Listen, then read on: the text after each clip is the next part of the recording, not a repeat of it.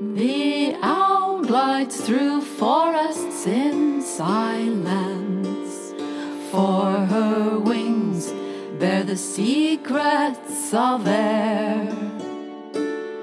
She exists between nothing and all things, where the rules of the hunt are seldom fair, and all that she's ever wanted is to bloom with the flowers in spring.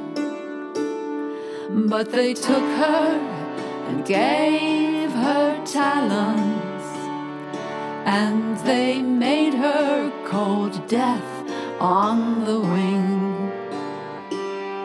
The